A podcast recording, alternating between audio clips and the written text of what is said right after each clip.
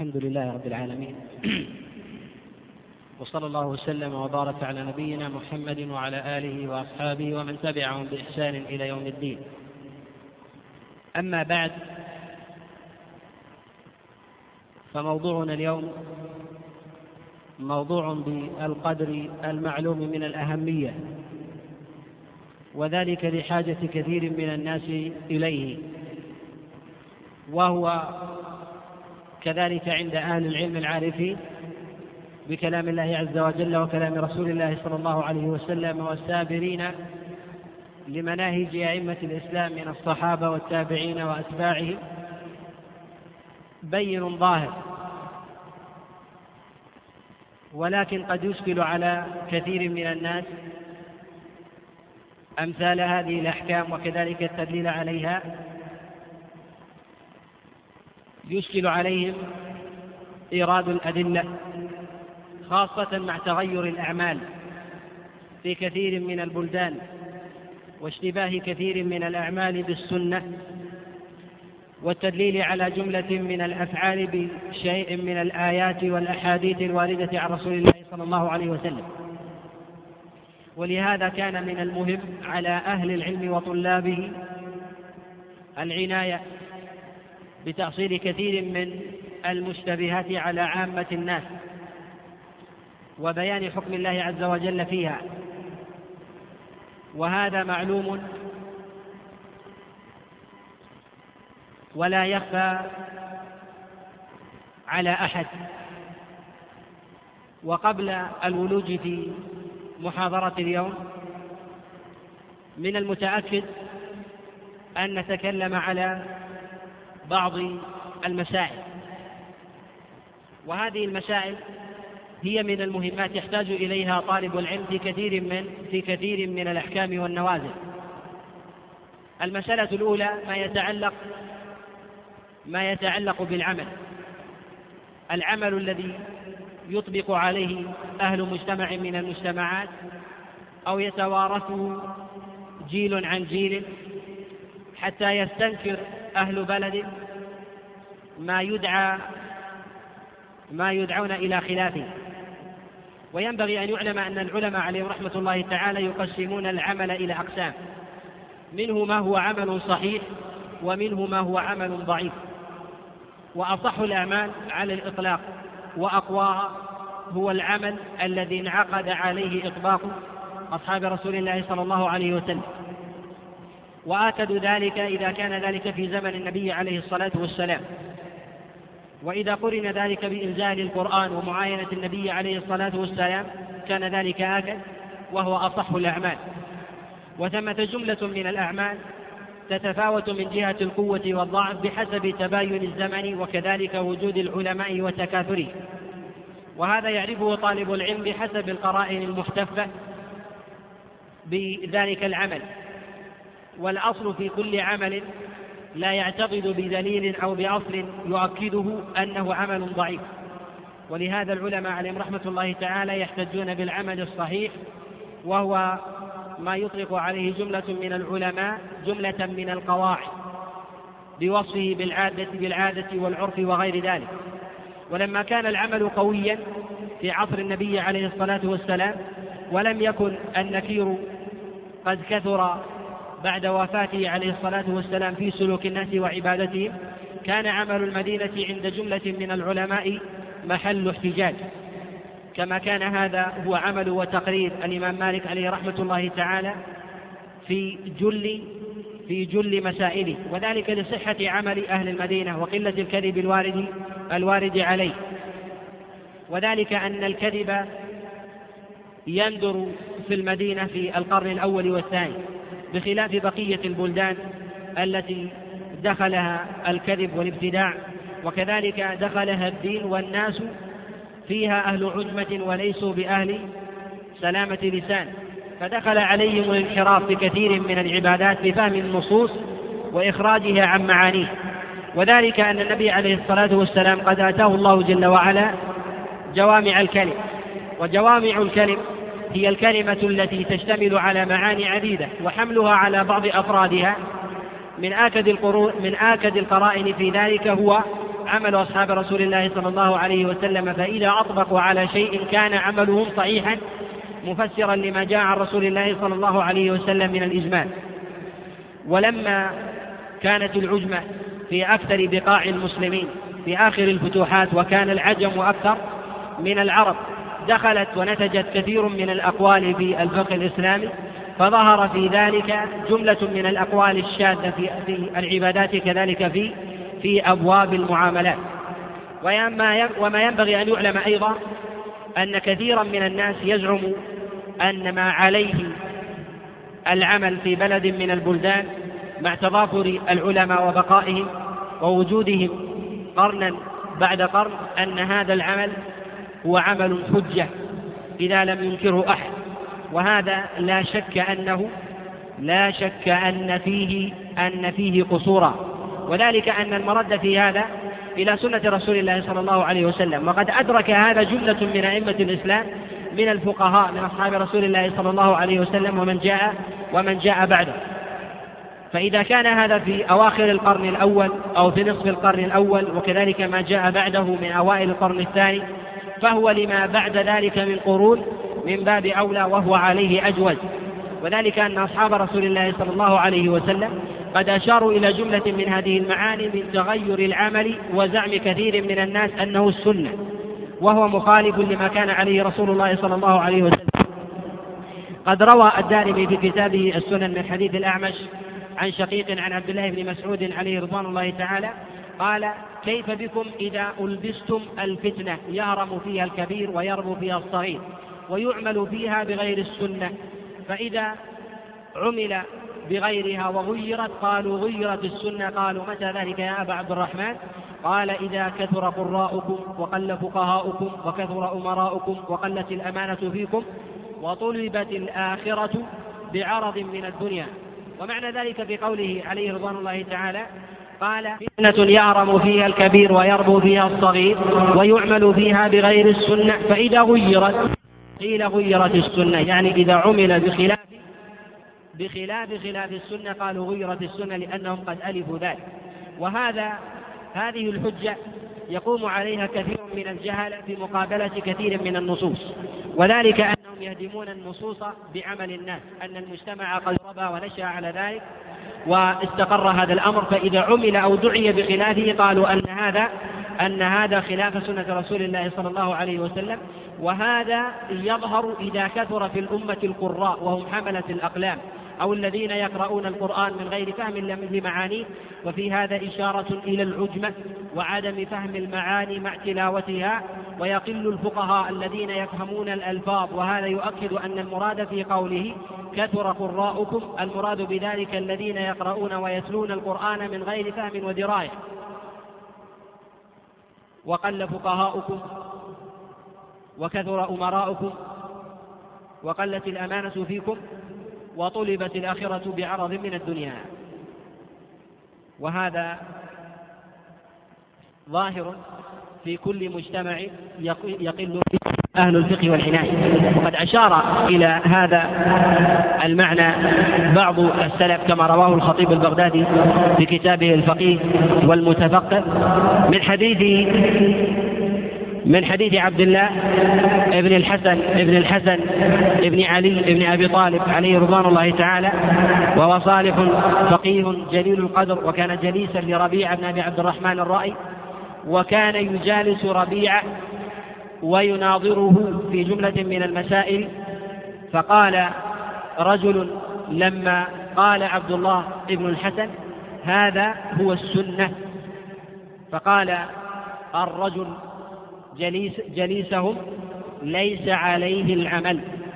فزجره عبد الله بن الحسن فقال أرأيت إذا كثر الجهال في الناس فصاروا حكاما أفهم الحجة على السنة؟ فقال ربيع بن أبي عبد الرحمن الله إن هذا كلام أبناء الأنبياء. قوله هنا وربيع بن أبي عبد الرحمن الرائي بن أبي عبد الرحمن وربيعة الرائي إمام فقيه من فقهاء المدينة وهو من أهل الرأي. وقوله هنا عليه رحمة الله لما أنكر عليه ذلك الرجل أن هذا مخالف لما عليه العمل قال أرأيت إذا كثر الجهال وصاروا حكاما أفهم الحجة على السنة؟ وفي هذا إشارة إلى أنهم في الصدر الأول واحتمل تغير الزمن والعمل عندهم ومعارضة السنة مع وجوب التماس الدليل وأن هذا يلتبس حتى على بعض طلاب العلم ممن يجالس أهل الفضل والمعرفة والدراية. ولهذا أشار إلى معنى مهم لم يحصل في زمانهم وهو أشد إيغالا من تطبيق الجهالة على أنها سنة. قال أرأيت إذا كثر الجهال وصاروا حكاما؟ أفهم الحجة على السنة وهذا ما نشاهده في كثير من بقاع من كثير من بقاع العالم الإسلامي كثير ممن يتولى زمام أمور المسلمين سواء ولاية كبرى أو ولاية صغرى هم من أهل الجهل وعدم المعرفة بكلام الله عز وجل وكلام رسول الله صلى الله عليه وسلم.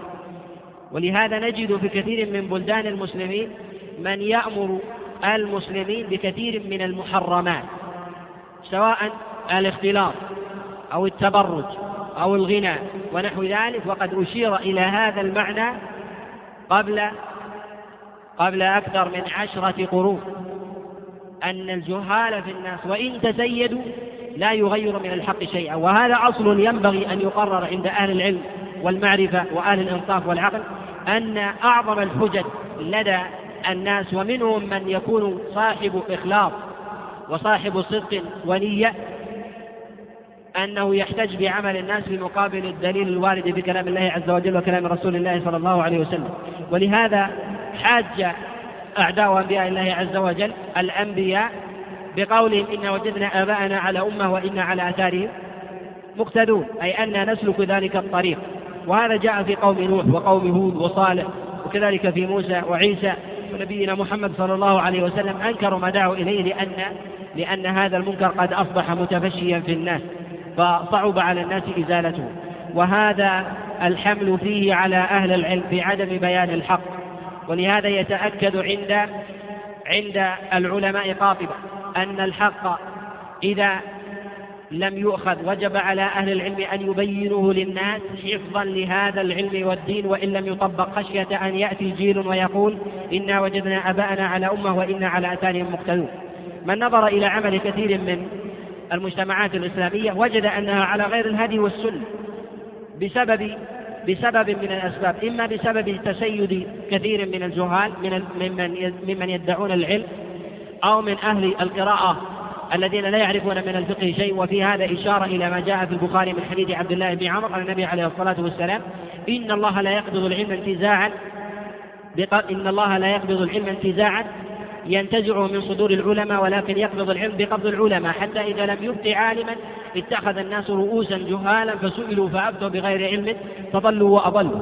ونحن نرى في كثير من وسائل الإعلام تسيد كثير من تسيد كثير من آه، أهل الجهل أو الذين عرفوا خطوطا عريضة من كلام الله عز وجل وكلام رسول الله صلى الله عليه وسلم فأخذوا يفتون في كثير من مسائل الدين. فيما يتعلق في العبادات وما يتعلق بالمعاملات وفيما يتعلق بالجنايات والحدود والفرائض وكذلك في الآداب والسلوك والأخلاق والقيم وغير ذلك بحسب الذوق أو ربما حكوا حكوا عمل الناس وأن هذا ما استقر عليه الأمر وهذا يشاهد في كثير في كثير من الأحيان ولكن هذا لا ينطلي على أهل العلم والمعرفة الذين هم على بينة وبصيرة من كلام الله عز وجل وكلام رسول الله صلى الله عليه وسلم. الأمر الآخر بأمر كثير من ولاة أمور المسلمين سواء من أصحاب الولايات الكبرى أو الولايات الصغرى بفرض هذا العمل عليه. ونحن نشاهد في كثير من بلدان العالم الإسلامي أو كثير من البلدان التي تعيش فيها أقليات مسلمة من يمنع الحجاب أو يجبر على الاختلاط أو يجبر على كثير من المحرمات كرها حتى إذا جاء ذلك الجيل الذي جاء بعد بعد هذا الجيل ظنوا أن الأمر على هذا الأمر. وما من أحد من العلماء قد قال بجواز أمر محرم قد أطلق العلماء عليه إلا بعد انتشار ذلك المحرم في المجتمع وظنوا أنه حلال وهذا ورد على كثير من المجتمعات بعد نشوء ما يسمى بالاستعمار في في كثير من بلدان العالم الإسلامي كما يأتي بيانه بإذن الله بإذن الله تعالى.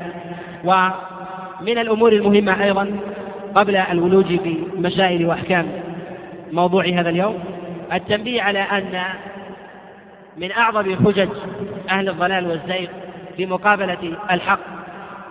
محاولة الحق النظائر بالنظائر من غير من غير اعتماد أو رجوع إلى دليل من نص من كلام الله عز وجل أو كلام رسول الله صلى الله عليه وسلم.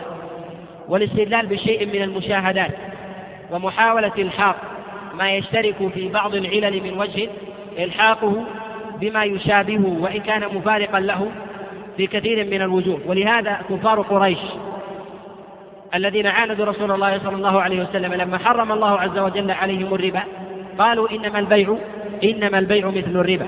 حاولوا أن يلحقوا نظير هذا الفعل بنظير, بنظير آخر. وفي هذا معارضة لكلام الله عز وجل من الشيء البين الظاهر من كلام الله عز وجل وكلام رسول الله صلى الله عليه وسلم وأخذ شيء من التعليلات الظاهرة. مما أباحه النبي عليه الصلاة والسلام أن هذا شبيه بهذا فلماذا؟ فلماذا يحرم؟ وهذا نشاهده في كثير ممن يتجرى على كثير من المحارم التي حرمها الله عز وجل بأن هذا شبيه بكذا أو بأن الاختلاط شبيه مثلا بالاختلاط في المساجد أو الاختلاط في المسجد الحرام أو الاختلاط في كذا. وانتزاع كثير من الأحوال الواقعة التي دل الدليل على الترخيص فيها كما يأتي بيانه بإذن الله عز وجل وإلحاق ما اشترك في بعض العلل بما يشابهه مع المفارقة من وجوه من وجوه أخرى. وهذا ينبغي أن يكون طالب العلم على بينة وبصيرة منه وهو من المشتبهات التي تنطلي على كثير على كثير من العامة مسألة الاختلاط كثر الحديث عنها وهي ليست بوليدة وهذا النص قد جاء في كلام كلام السلف الصالح من أصحاب رسول الله صلى الله عليه وسلم وكذلك من التابعين وأتباع التابعين إلى إلى قرننا إلى قرننا كما يأتي ذكره بإذن الله عز وجل من نصوص العلماء عليهم عليهم رحمة الله. الاختلاط عند الإطلاق في لغة العرب يريد به الامتزاج بين الشيئين ولهذا يطلقه كثير من الفقهاء في جملة من المواضع في مسألة اختلاط الماشية في الزكاة في الخلطة بين المتشابهات من الأصناف كذلك في الأبواب الربوية في آه، اختلاط الصنفين مما أصلهما واحد كالتمر والرطب ونحو ذلك وكذلك من آه، مما ليس أصلهما واحد ولكن آه، ولكنهما يشتركان من جهة الكيل والوزن كالحنطة والأرز ونحو ذلك. ويذكرون هذا المصطلح المراد به الامتزاج وهو هنا المراد به اختلاط وامتزاج النساء بالرجال. وهذه المسألة من المسائل المهمة التي كثر الكلام حولها وكذلك إيراد جملة من المسائل والتعليلات وإيراد جملة من الأدلة سواء من وقائع الحال والأعيان التي كانت في عهد رسول الله صلى الله عليه وسلم أو في عصر أصحاب رسول الله صلى الله عليه وسلم أو من جاء أو من جاء بعدهم وجعل هذه حكما على كثير من النصوص الظاهرة البينة في كلام الله عز وجل وكلام رسول الله صلى الله عليه وسلم.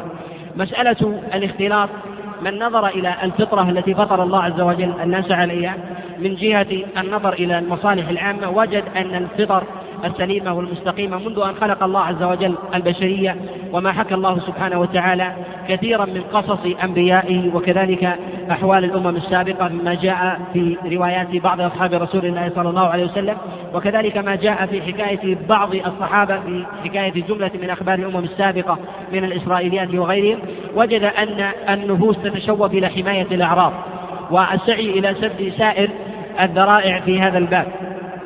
والتقليل من الوصول إلى إلى هتك الأعراض والوصول إلى المحارم قدر الإمكان. ولهذا حرمت كثير من الأفعال والأقوال سدا سدا للذريعة. ففرض الله عز وجل الحجاب وفرض الله عز وجل على النساء عدم الخضوع في القول ومنع الله عز وجل النساء من الاختلاط بالرجال في أدلة ظاهرة من كلام رسول الله صلى الله عليه وسلم وإشارات بينة من كلامه سبحانه وتعالى.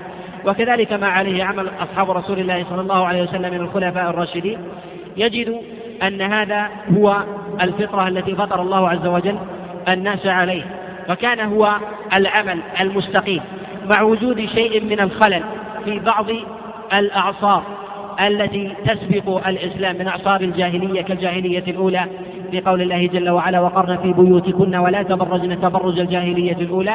إشارة إلى الجاهلية الأولى تقييدها بالأولى دليل على أن ثمة جاهليات لم تكن على هذه الحال. وهذه الجاهلية هي التي دخل فيها اختلاط الرجال بالنساء كما روى بن سعد في الطبقات من حديث محمد بن عمر عن إسحاق ابن يحيى عن مجاهد بن جبر قال تبرج الجاهلية الأولى هو أن تخرج المرأة وسط الرجال.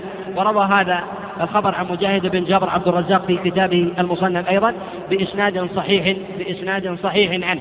ويوجد بعض الجاهليات يقع فيها أمثال هذا كما هي الجاهلية التي كانت قبل رسول الله صلى الله عليه وسلم. كان فيهم شيء من هذا النوع مع وجود الحشمة فيهم من غض الطرف وعدم الخلوة بالنساء. وقد أشار إلى هذا المعنى بعض المفسرين كابن جرير الطبري كابن جرير الطبري وغيره. وكذلك من نظر إلى قصة يوسف إلى قصة موسى عليه عليه الصلاة والسلام لما ورد مع مدين ووجد عليه أمة من الناس يسكون ووجد من دونهم امرأتين تذودان. قال ما خطبكما؟ قالتا لا نسقي حتى يصدر الرعاء وأبونا شيخ كبير. في هذه الآية إشارة إلى أن إلى أن المرأتين كانتا في مكان ناهي عن الرجال في موضع السقيا.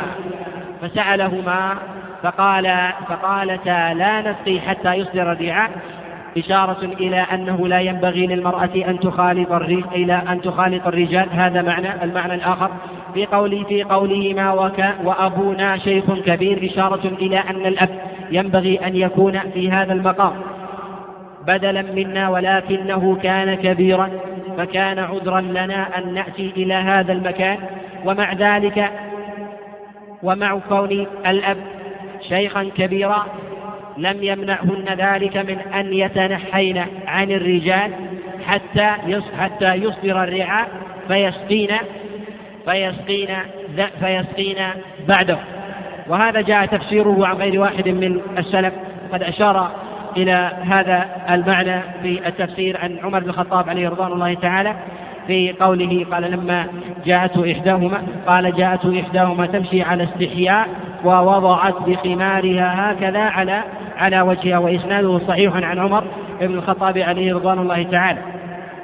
وكذلك في الآية السابقة في قول الله عز وجل وقرن في بيوتكن ولا تبرجن تبرج الجاهلية الأولى إشارة إلى أن الله سبحانه وتعالى قد حرم التبرج الجاهلية ومن تبرج الجاهلية أن يختلط الرجال بالنساء كما فسر ذلك إمام المفسرين في زمانه من التابعين مجاهد بن جبر كما رواه ابن سعد في الطبقات كما تقدم الإشارة إليه من حديث إسحاق ابن يحيى عن مجاهد بن جبر قال تبرز الجاهلية الأولى أن تخرج المرأة وسط وسط الرجال وإسناده عنه وإسناده عنه صحيح.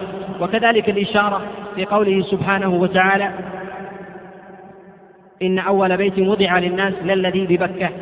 قوله بكة أشار بعض المفسرين إلى أن بكة المراد بذلك أن الرجال والنساء يبك بعضهم ببعض وهذا من خصائص مكة نص على هذا التفسير كما يأتي بيانه غير واحد من العلماء. جاء تفسيره عن مجاهد بن جبر وقتادة وأبي جعفر وجاء عن أبي العالية وغيره أن هذا من خصائص مكة وجاء أيضا عن فقيه الحجاز سعيد بن جبير عليه رحمة الله.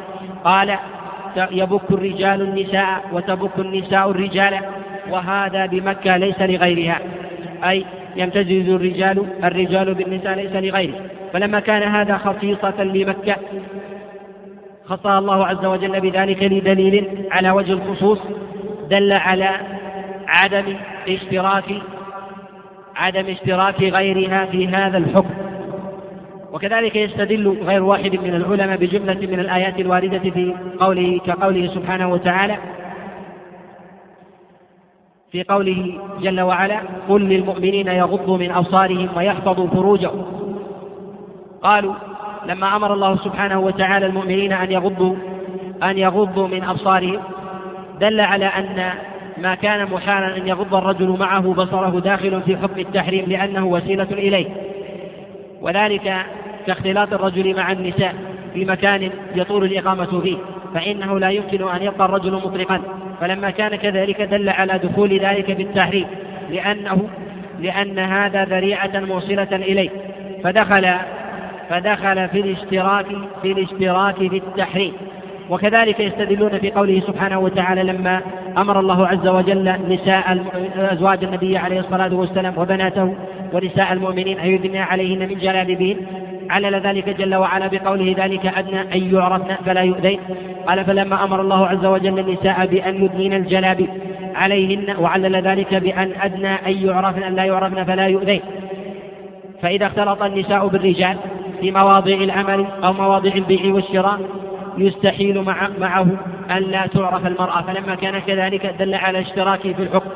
والشريعة لا تفرق بين المتماثلات. وما كان يوصل إلى محرم دل على تحريمه دل على تحريمه وصوله إليه. سدا للذريعة وقاعدة سد الذريعة محل عمل عند سائر عند سائر العلماء.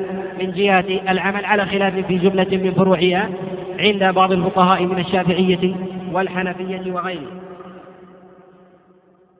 ومن أبواب سد الذريعة ما هو واجب ومنه ما هو ومنه ما هو مستحب ومنه ما هو ما هو ليس ليس بمقبول.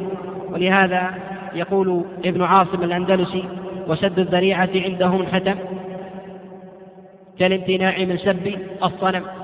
والإشارة إلى هذا أنه واجب في عدم سب الأصنام من آلهة المشركين وسب الأصنام وهي أوثان تعبد من دون الله وطواغيت حرم الله عز وجل سبها لأنها تفضي إلى شيء محرم والشيء المحرم هو أن يسب الله جل وعلا.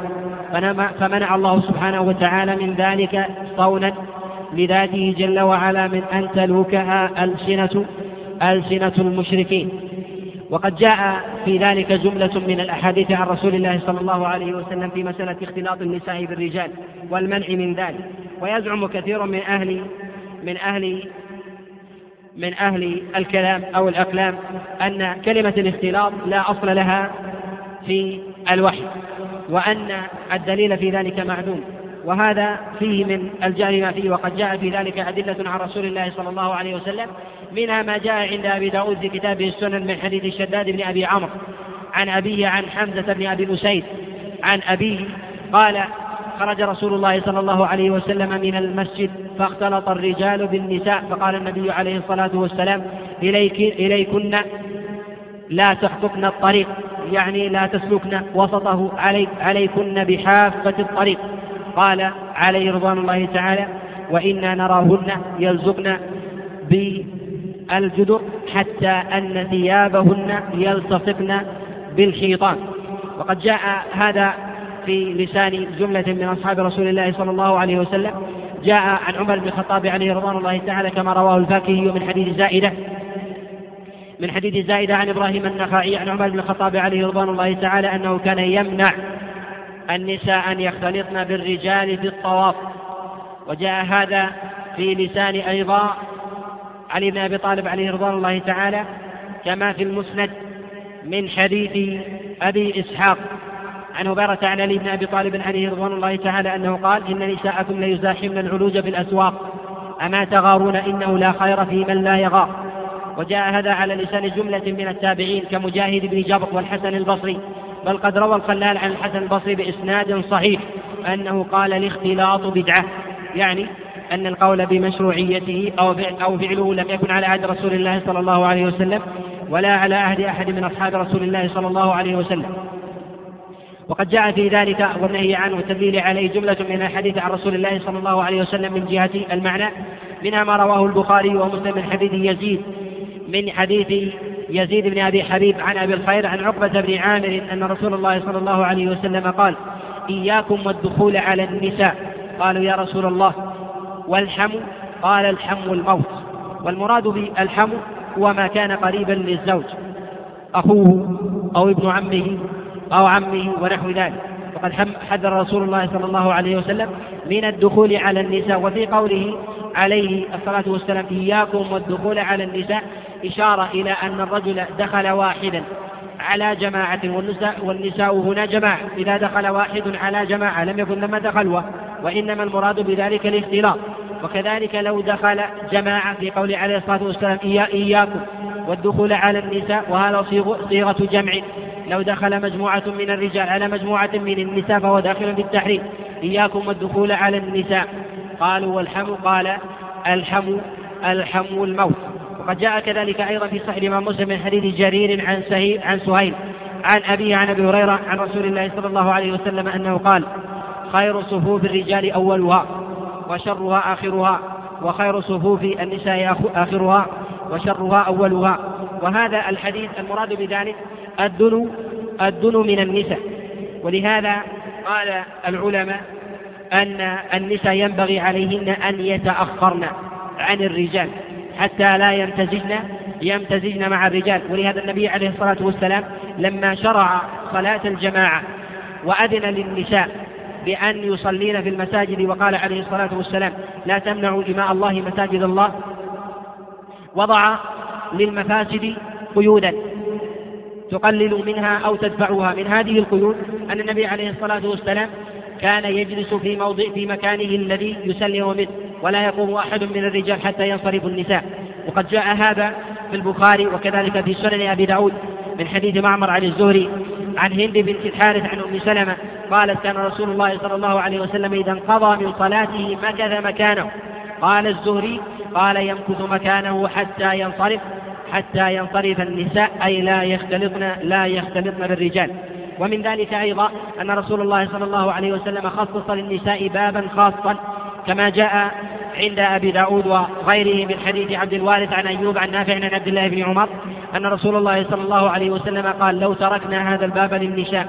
قد جاء موقوفا على عمر بن الخطاب عليه رضوان الله تعالى من من حديث غير عبد الوارث عن أيوب عن نافع عن عمر بن الخطاب أنه قال لو تركنا هذا الباب للنساء وقد جاء هذا عند البخاري في كتابه التاريخ وصوب الموقوف على عمر بن الخطاب غير واحد من الحفاظ كأبي داود السجستاني في كتابه السنن وغيره. وسواء كان هذا من النبي عليه الصلاة والسلام أو كان من عمر بن الخطاب عليه رضوان الله تعالى في هذا إشارة إلى التقليل من عبادة تفضي إلى مفسدة مع تحقق العبادة والوصول إليها جازت العبادة ودرئت المفسدة بالتقليل منها بتخصيص باب للنساء وكذلك تأخير النساء من جهة المكان وبيان أن تأخرهن هو الفضيلة وأن تقدمهن هو الشر وأن تأخر الرجال هو الشر وتقدمهم هو هو الفضيلة. وهذا ظاهر في حديث أبي هريرة عليه رضوان الله تعالى عليه رضوان الله تعالى الذي تقدم تقدم الكلام عليه. وكذلك قد جاء في ذلك عن رسول الله صلى الله عليه وسلم أنه أن النساء في عصره لم يكن يحضرن مجالس الرجال حتى مجالس العلم كما جاء في البخاري من حديث أبي صالح عن أبي سعيد أن امرأة جاءت إلى رسول الله صلى الله عليه وسلم فقالت يا رسول الله غلبنا عليك الرجال فاجعل لنا يوما من نفسك. فجعل لهن رسول الله صلى الله عليه وسلم يوما يعلمهن الدين. وفي هذا دلالة على أن المرأة حتى في تحصيل العلم الشرعي ليس لها أن تخالط الرجال ولا أن تجلس معهم ولهذا كانت عائشة عليه رضوان الله تعالى كما ثبت عنها بإسناد صحيح لا تحدث الرجال إلا من وراء حجاب بما لديها من وحي الله سبحانه وتعالى. وقد جاء في البخاري من حديث مسروق عن عائشة عليه رضوان الله تعالى قال مسروق سمعت عائشة من وراء حجاب. وقد جاء في كتاب التاريخ للبخاري عليه رحمة الله في ترجمة عبد الله أبي الصهبة قال البخاري عليه رحمة الله ورأى ستر عائشة ولم يرها يعني لم يرها رأى ستر عائشة وهي تجيب الرجال من وراء من وراء حجاب وهي تسأل. وقد جاء هذا أيضا في مسند الإمام أحمد من حديث عبد الله أبي عبد الرحمن. قال عن أبي قال جاء رجال إلى أبي الأشهر فقالوا حدثنا فقالوا حدثنا قال لا أدري ما أحدثكم سلوني قالوا ما عندنا شيء نسألك. قال فتكلمت ابنته من وراء الستر فقالت اسألوه عن حديث ابن الأسعد الذي قطع الذي قطع أنفه. وفي هذا إشارة إلى أن المرأة يجوز لها أن تحدث الرجال وأن تتناقش معهم في شيء من مسائل العلم إذا كان ذلك من وراء من وراء حجاب. أما إذا كان ذلك على سبيل الخلطة وعدم الفصل فإن هذا فإن هذا محرم. وكذلك جملة من المعاني التي جاءت عن رسول الله صلى الله عليه وسلم من التقليل من التقليل من مخالطة النساء قدر الإمكان إلا إلا في أحوال في أحوال الضرورة. ولهذا أصحاب رسول الله صلى الله عليه وسلم جاء عنهم التشديد في ذلك حتى في مواضع حتى في مواضع الحاجة والعبادة مواضع العبادة في كأمثال الصلوات وكذلك في الطواف. وذلك تأكيدا لما جاء عن رسول الله صلى الله عليه وسلم في البخاري من حديث زينب بنت أبي سلمة عن أم سلمة أن النبي عليه الصلاة والسلام قال لها طوفي من وراء الرجال وأنت راكبة. وهذا في الطواف وهو موضع عبادة أنه ينبغي للمرأة مع أنه رخص للمرأة أن تختلط من غير مماسة للرجال في الطواف أن تحتاط لنفسها وأن تبرز عن الرجال. ولهذا كان في سائر العصور في عصر النبي عليه الصلاة والسلام وفي عصر التابعين وأتباع التابعين والأئمة الأربعة إلى إلى ما يقارب القرن السابع أو نحوه كان النساء من جهة الطواف مفصولات عن الرجال يطفن بمساحة منفردة. ولهذا قال ابن بطة في رحلته قال وأتيت البيت الحرام ووجدت طوافه الحصباء السوداء وقد امتدت تسع خطى وطواف النساء على حافتهن. أي أنهن لم يكن يطفن مع الرجال. وهذا ما كانت تفعله عائشة عليها رضوان الله تعالى كما جاء من حديث ابن جريج عن عطاء عن عائشة عليها رضوان الله تعالى أنها كانت تطوف حجة عن الرجال يعني بعيدا بعيدا عن الرجال. وقد جاء هذا في البخاري مبينا للمعنى المشروع والممنوع في الطواف بالنسبة للنساء باختلاطهن للرجال. في البخاري من حديث ابن جريج عن عطاء قال عطاء عليه رحمة الله تعالى لما سمع أن ابن هشام منع اختلاط الرجال بالنساء في الطواف. قال لم يمنعهن وقد كن يختلطن؟ قال ابن جريج لعطاء وهل كنا يختلطن؟ قال لم يكن يختلطن. يعني الاختلاط الذي فهمت كانت عائشة عليها رضوان الله تعالى تطوف حجة من الرجال يعني بعيدا عنهم لكن معهم. ليس في وقت مستقل عن ذلك. فبين أن معنى الاختلاط المراد هنا عن عائشة عليه رضوان الله تعالى والسلف أنه في وقت واحد لكنها كانت حجة عن الرجال أو حجرة عن الرجال أي معزولة معزولة عنهم. قال وكانت تأتيها المرأة من النساء فتقول لنذهب لنقبل الحجر فتقول إليك إليك عني. يعني أنها لا تريد أن تزاحم الرجال. وقد جاء ذلك صراحة عن عائشة عليه رضوان الله تعالى أنها كانت تمنع النساء من تقبيل الحجر كما روى الشافعي في كتاب الأم من حديث منبوذ ابن أبي سليمان عن أمه أنها كانت عند عائشة عليها رضوان الله تعالى فجاءتها مولاة لها فقالت طفت سبعا وقبلت الحجر مرتين أو ثلاثا فقالت لا أجرك الله لا أجرك الله تزاحمين تزاحمين الرجال. وقد جاء هذا عن عائشة عليها رضوان الله تعالى بنت سعد بن أبي وقاص عن سعد بن أبي وقاص بنحو بنحو هذا المعنى. وكذلك كان عمر بن الخطاب عليه رضوان الله تعالى يقلل يقلل من ذلك الشر من أنه يمنع الرجال من جهة الطواف أن يختلطن بالنساء أن يجعل لهن مساحة معينة يطفن فيها ولو كان ذلك بحضرة بحضرة الرجال. ولهذا نص الفقهاء عليهم رحمة الله تعالى على أنه يستحب للمرأة أن تطوف ليلا إذا لم يرها الرجال. نص على ذلك الشافعي عليه رحمة الله تعالى في كتابه الأم في باب تعجيل الطواف. ونص على هذا المعنى في جملة من الأبواب في مسألة العزاء وفي مسألة اتباع الجنائز وكذلك في مسألة شهود الجماعات. ويأتي بيانه بإذن الله بإذن الله تعالى. قد جاء عن عمر بن الخطاب عليه رضوان الله تعالى وهو من أشهر النصوص التي جاءت عن أصحاب رسول الله صلى الله عليه وسلم في التقليل والتحذير من اختلاط الرجال بالنساء كما روى الفاكهي في كتابه أخبار أخبار مكة عن زائدة عن إبراهيم قال كان عمر بن الخطاب عليه رضوان الله تعالى يمنع الرجال أن يطفن مع النساء فإذا رأى رجلا يطوف وسطهن ضربه ضربه بالدرة. وقد كان كذلك علي بن أبي طالب عليه رضوان الله تعالى يمنع الرجال يمنع الرجال ويحثهم ويحثهم على الغيرة كما تقدم الإشارة إليه كما رواه الإمام أحمد في المسند. من حديث من حديث أبي إسحاق عن هبيرة عن علي بن أبي طالب عليه رضوان الله تعالى قال إن نساءكم يزاحمن العلوج في الأسواق أما تغارون إنه لا خير لا خير في من لا يغار. مع أن المضاربة بالأسواق والبيع والشراء هو كالقائم الذي يمر ولا يمكث فتشتري المرأة عابرة مع ذلك إذا تضمن مزاحمة وشيئا إذا تضمن مزاحمة وشيئا من خلوة المرأة بالرجل حرم حرم ذلك لهذين لهذين السببين. ولهذا كان أصحاب رسول الله صلى الله عليه وسلم على هذا المعنى كما جاء عن عائشة عليه رضوان الله تعالى بتشديدها ذلك حتى في مواضع العبادة وكذلك عن سعد بن أبي وقاص وقد جاء هذا عن عمر بن الخطاب عن عبد الطحاوي في شرح مع الآثار من حديث راشد بن عن نافع عن عبد الله بن عمر أنه تبع جنازة فأرى فرأى مجموعة من النساء. فقال عليه رضوان الله تعالى اذهبوا بهن فتنة للحي والميت.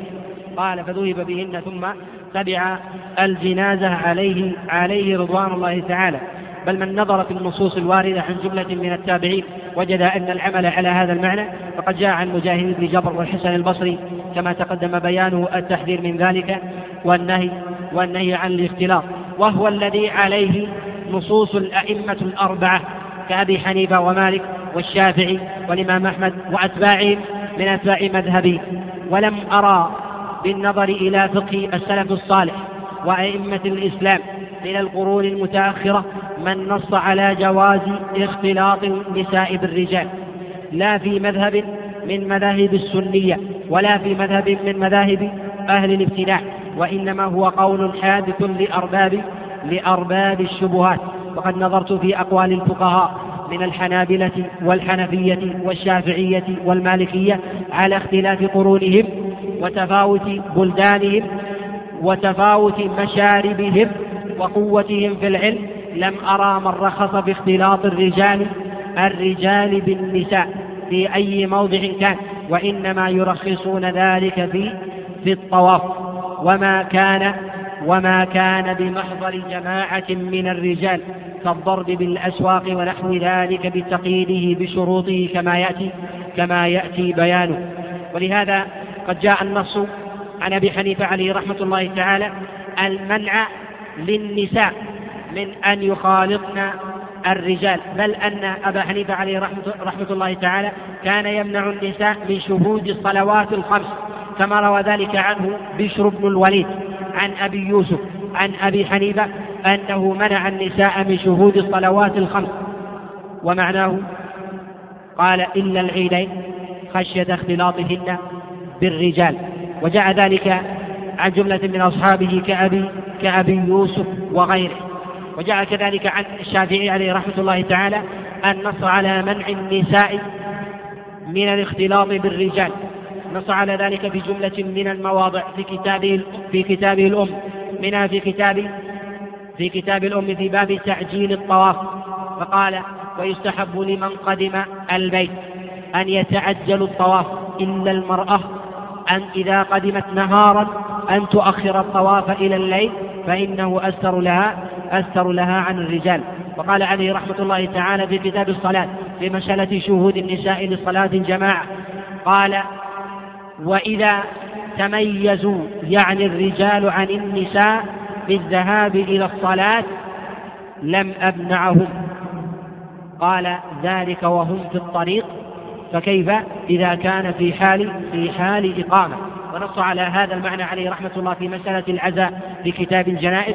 قال ويعزى الكبير والصغير والمرأة إلا المرأة الشابة لا أرى أن يعزيها إلا ذو محرم وإذا كان كلام مع المرأة وإذا كان وإذا كان الكلام مع المرأة لا يكون في في موضع العزاء والمصيبة إلا من إلا من صاحب حرمة للمرأة أن يعزيها عند الإمام الشافعي.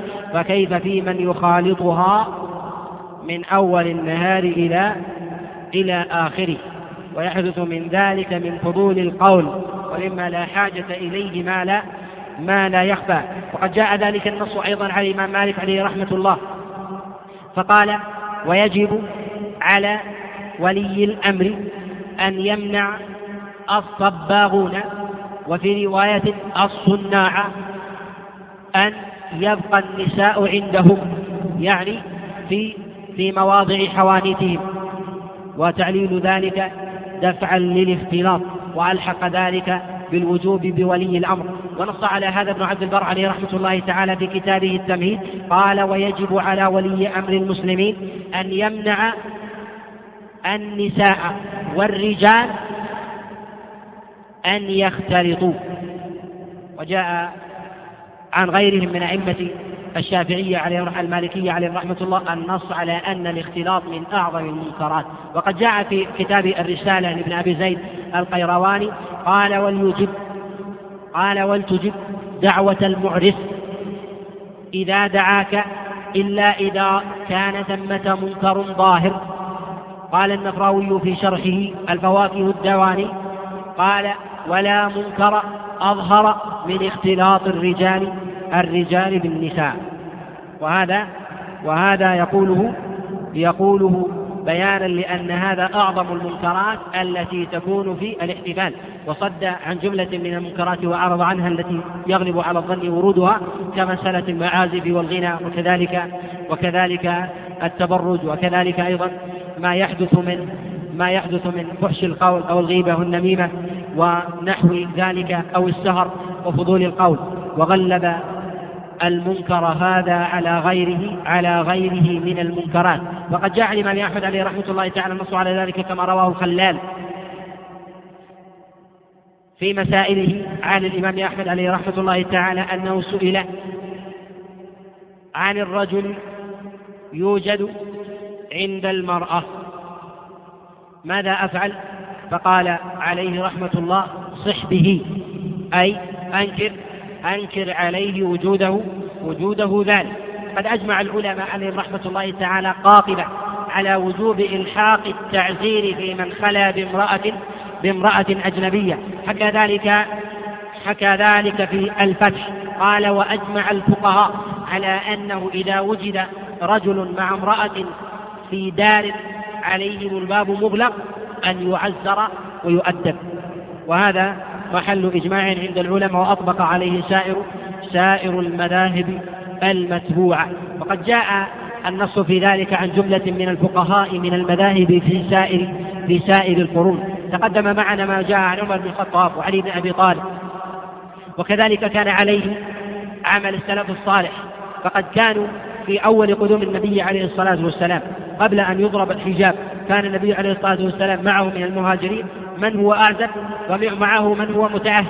كان يجعل للعزاب دارا معلومة وللمتأهلين دورا دورا معلومة ومضى على ذلك على ذلك عمل الخلفاء. يقول شيخ الإسلام ابن تيمية عليه رحمة الله وقد كانت من عادة رسول الله صلى الله عليه وسلم ومن عادة أصحابه من الخلفاء الراشدين أن يعزلوا الرجال على النساء والعزاب عن والعزاب عن المتأهلين. وكان على ذلك العمل في سائر في سائر القرون. وقد نص غير واحد من العلماء من السلف وغيرهم على حرمة ذلك. جاء هذا عن عمر بن الخطاب وعلي بن أبي طالب وعائشة وسعد بن أبي وقاص وجاء عن عبد الله عبد الله بن عمر وجاء عن مجاهد بن جابر وجاء عن الحسن البصري ونص عليه الأئمة الأربعة عليهم رحمة الله. وجاء عن جملة من الأئمة من من اتباعهم في سائر في سائر القرون. نص على ذلك ابن جرير الطبري. وكذلك الإمام الطحاوي عليه رحمة الله. وكذلك الإمام البغوي.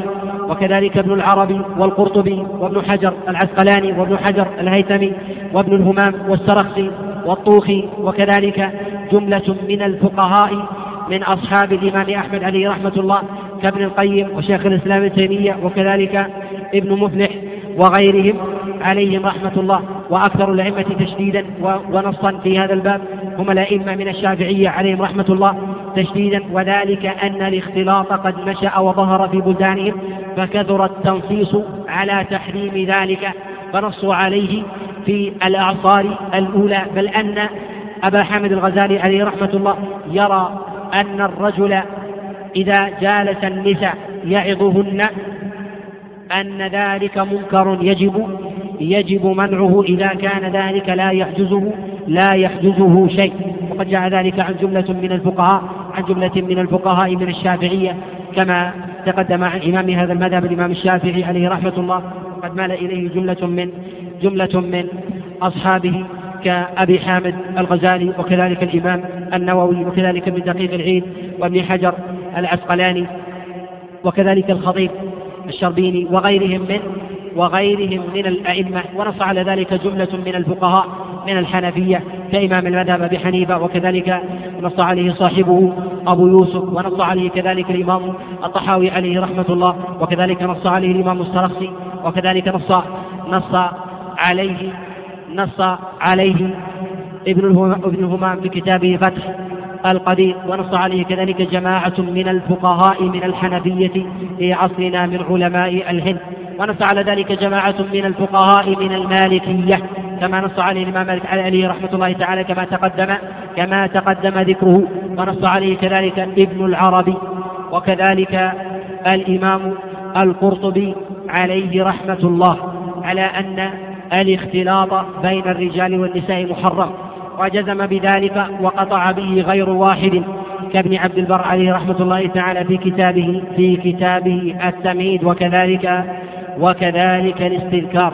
بل أن الاختلاط عدوه من مسقطات المروءات وأنه يحرم حتى من أشكل أمره من أشكل أمره بين الأنوثة والذكورة أنه يحرم عليه أن يدخل أن يدخل على النساء. فإذا كان هذا في من أشكل أمره فكيف في من بان أمره من الرجال؟ أو من دنت نفسه إلى إلى الرذيلة وكان يطلبها أو ظهرت عليه علامات الفسق فإنه يمنع من ذلك يمنع من ذلك باتفاق باتفاق أئمة الإسلام. ومن نظر كذلك إلى عمل الناس منذ الصدر الأول وكذلك إلى الأعصار والقرون المتاخرة. وجد أن الرجال لا يختلطون بالنساء وهذا ظاهر في بلاد الشام وفي بلاد مصر وفي بلاد المغرب وفي بلاد الأندلس لم يعرف ذلك لم يعرف ذلك إلا بعد الاستعمار. ولا يوجد نص عن أحد من ممن ينتسب إلى العلم بجواز اختلاط الرجال بالنساء إلا بعد أن نبت الاستعمار في بلاد المسلمين. ومن رام أن يلتمس قولا لأحد ممن ينتسب إلى العلم قبل ذلك فإنه يطلب يطلب عدما. وهذا وهذا ظاهر لمن استفرغ وسعه في النظر في كلام في كلام الفقهاء على اختلاف المذاهب وتباين وتباين العصور. ونحن نرى في كثير من بلدان المسلمين ما تقدم الإشارة إليه من تغير العمل من الفضيلة إلى الرذيلة واحتجاج كثير من الناس بعمل اليوم وأن هذا هو السائد وأن المغايرة إلى خلاف ذلك مغايرة لسنة الناس.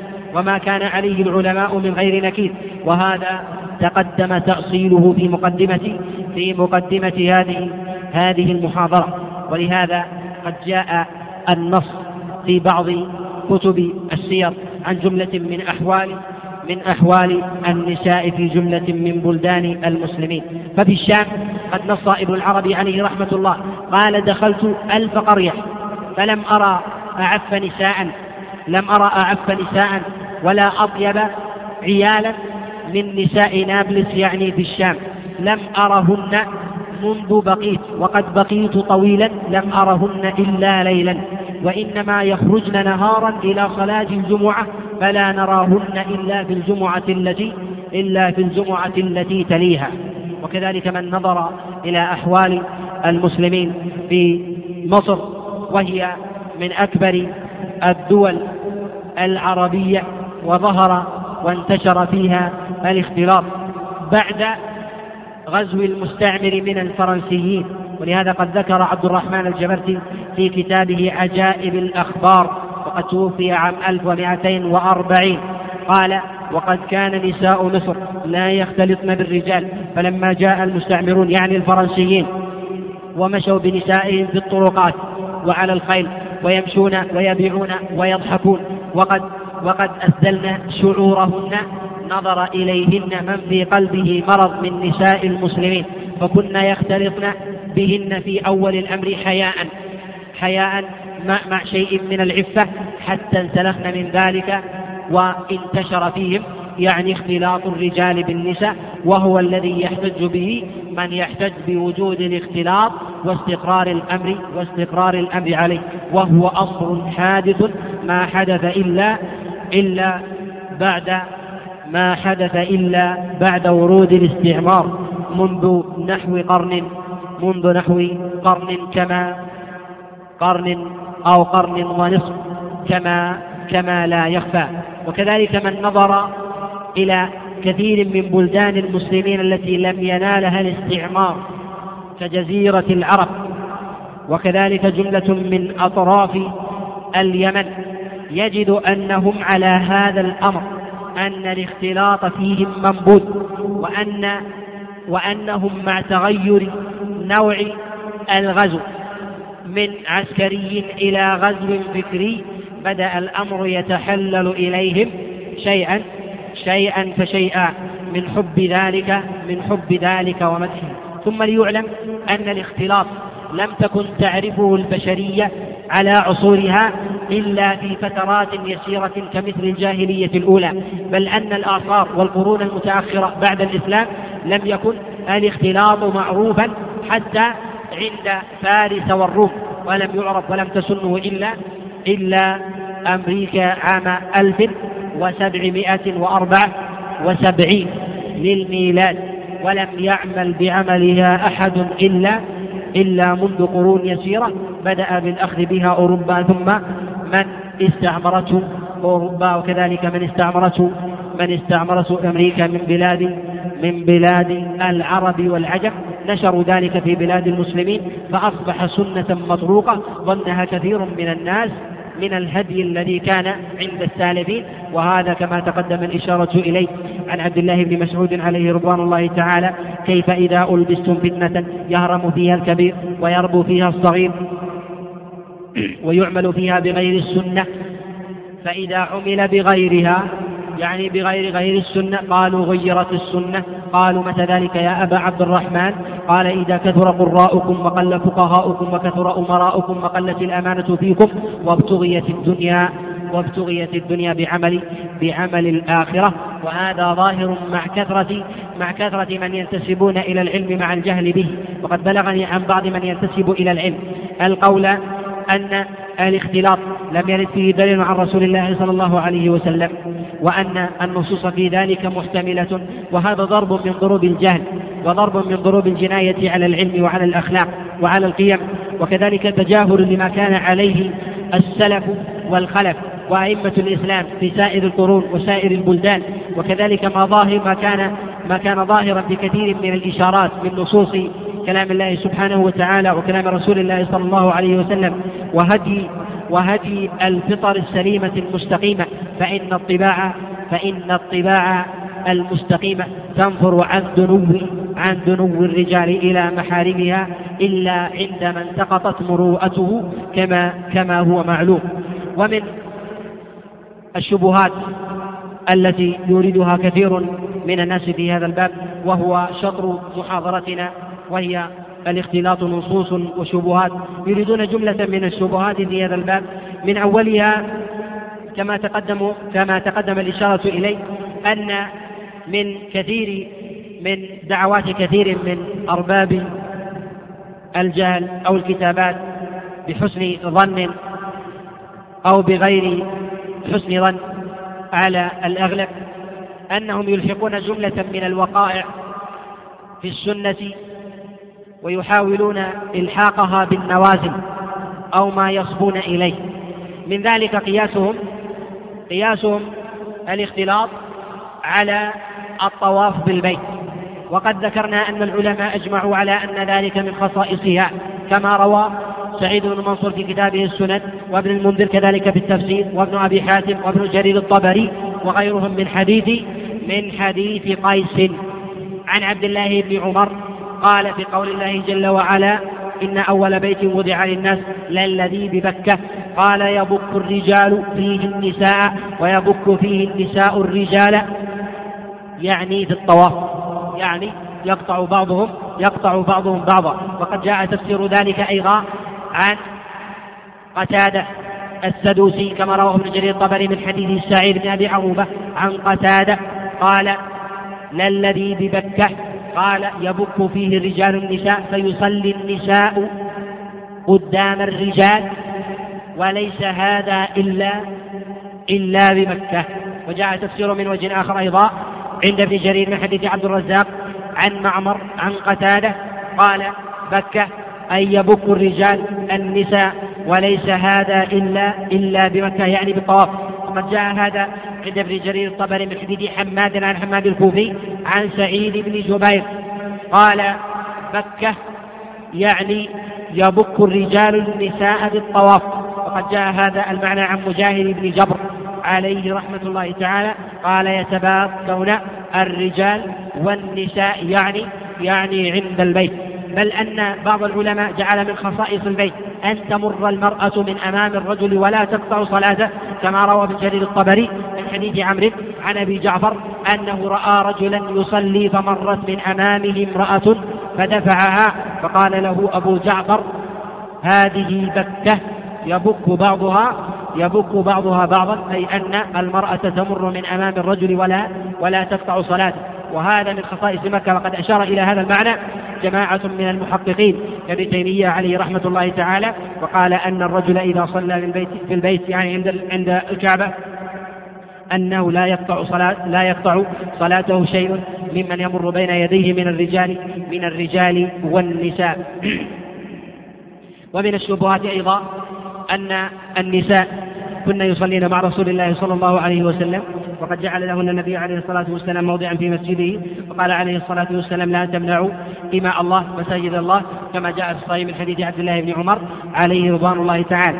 وقالوا لما كان كذلك وهو ضرب من ضروب الاختلاط أن يوجد النساء مع الرجال في موضع واحد؟ أولا يقال أن وجود النساء مع الرجال في المسجد هذا قد دل عليه الدليل عن رسول الله صلى الله عليه وسلم.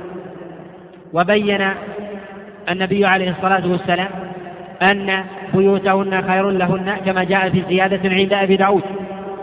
في حديث نافع عن عبد الله بن عمر عليه رضوان الله تعالى. هذا وجه الأمر الآخر أن النبي عليه الصلاة والسلام لما تحصل تحصيل العبادة مع دفع المفسدة بشيء من السبل والاحترازات فعل ذلك النبي عليه الصلاة والسلام. وما, وما فعله النبي عليه الصلاة والسلام من شد الذريعة أن جعل النبي عليه الصلاة والسلام للنساء موضعا. متأخرا عن الرجال. الأمر الآخر أن النبي عليه الصلاة والسلام جعل في وجود النساء ليس مبررا لهن أن يظهرن شيئا من أفعالهن وأحوالهن للرجال. فقال عليه الصلاة والسلام التصفيق للنساء والتسبيح للرجال. يعني إذا انتاب أحد من النساء إذا انتاب أحد النساء شيء في الصلاة أن تصفق ولا تسبح. ومعلوم أن تصفيق النساء والرجال يشتبه من جهة السماع ولكن خص الله عز وجل النساء في ذلك حتى لا يظهر من صوتهن شيء. ومعلوم أن كلام المرأة إذا تكلمت من غير خضوع بالقول فجائز مع ذلك خصه النبي عليه الصلاة والسلام النساء في مثل هذا ولم يأمرهن, يأمرهن عليه الصلاة والسلام بالتسبيح كحال الرجال. الأمر الثالث النبي عليه الصلاة والسلام خص للنساء بابا في المسجد يدخلن ويخرجن معه. الأمر الرابع أن النبي عليه الصلاة والسلام كان يتأخر. كان يتأخر عليه الصلاة والسلام بعد سلامه حتى لا ينصرف الرجال حتى يخرجن النساء. الأمر الخامس أن النبي عليه الصلاة والسلام حتى النساء على أن يتأخرن فجعل أفضل صفوفهن المتأخر. أفضل صفوفهن المتأخر. وشرها المتقدم وجعل شر صفوف الرجال المتأخر وخير صفوف النساء الرجال المتقدم. وهذا ضرب من ضروب الاحتراز. الأمر السادس أن النبي عليه الصلاة والسلام منع النساء أن يختلطن بالرجال حال خروجهن كما تقدم من حديث حمزة بن أبي أسيد عن أبيه لما قال النبي عليه الصلاة والسلام عليكن بحافة بحافة الطريق يعني لا تسلكن الوسط فإن الوسط الوسط للرجال وإنما خص الرجال بوسط الطريق لأن أمر المعاش يعنيهم بالبيع والشراء والتكفل بالمؤونة وغير ذلك فاستحقوا ذلك ممن يسلك الطريق إماما وهن وهن النساء.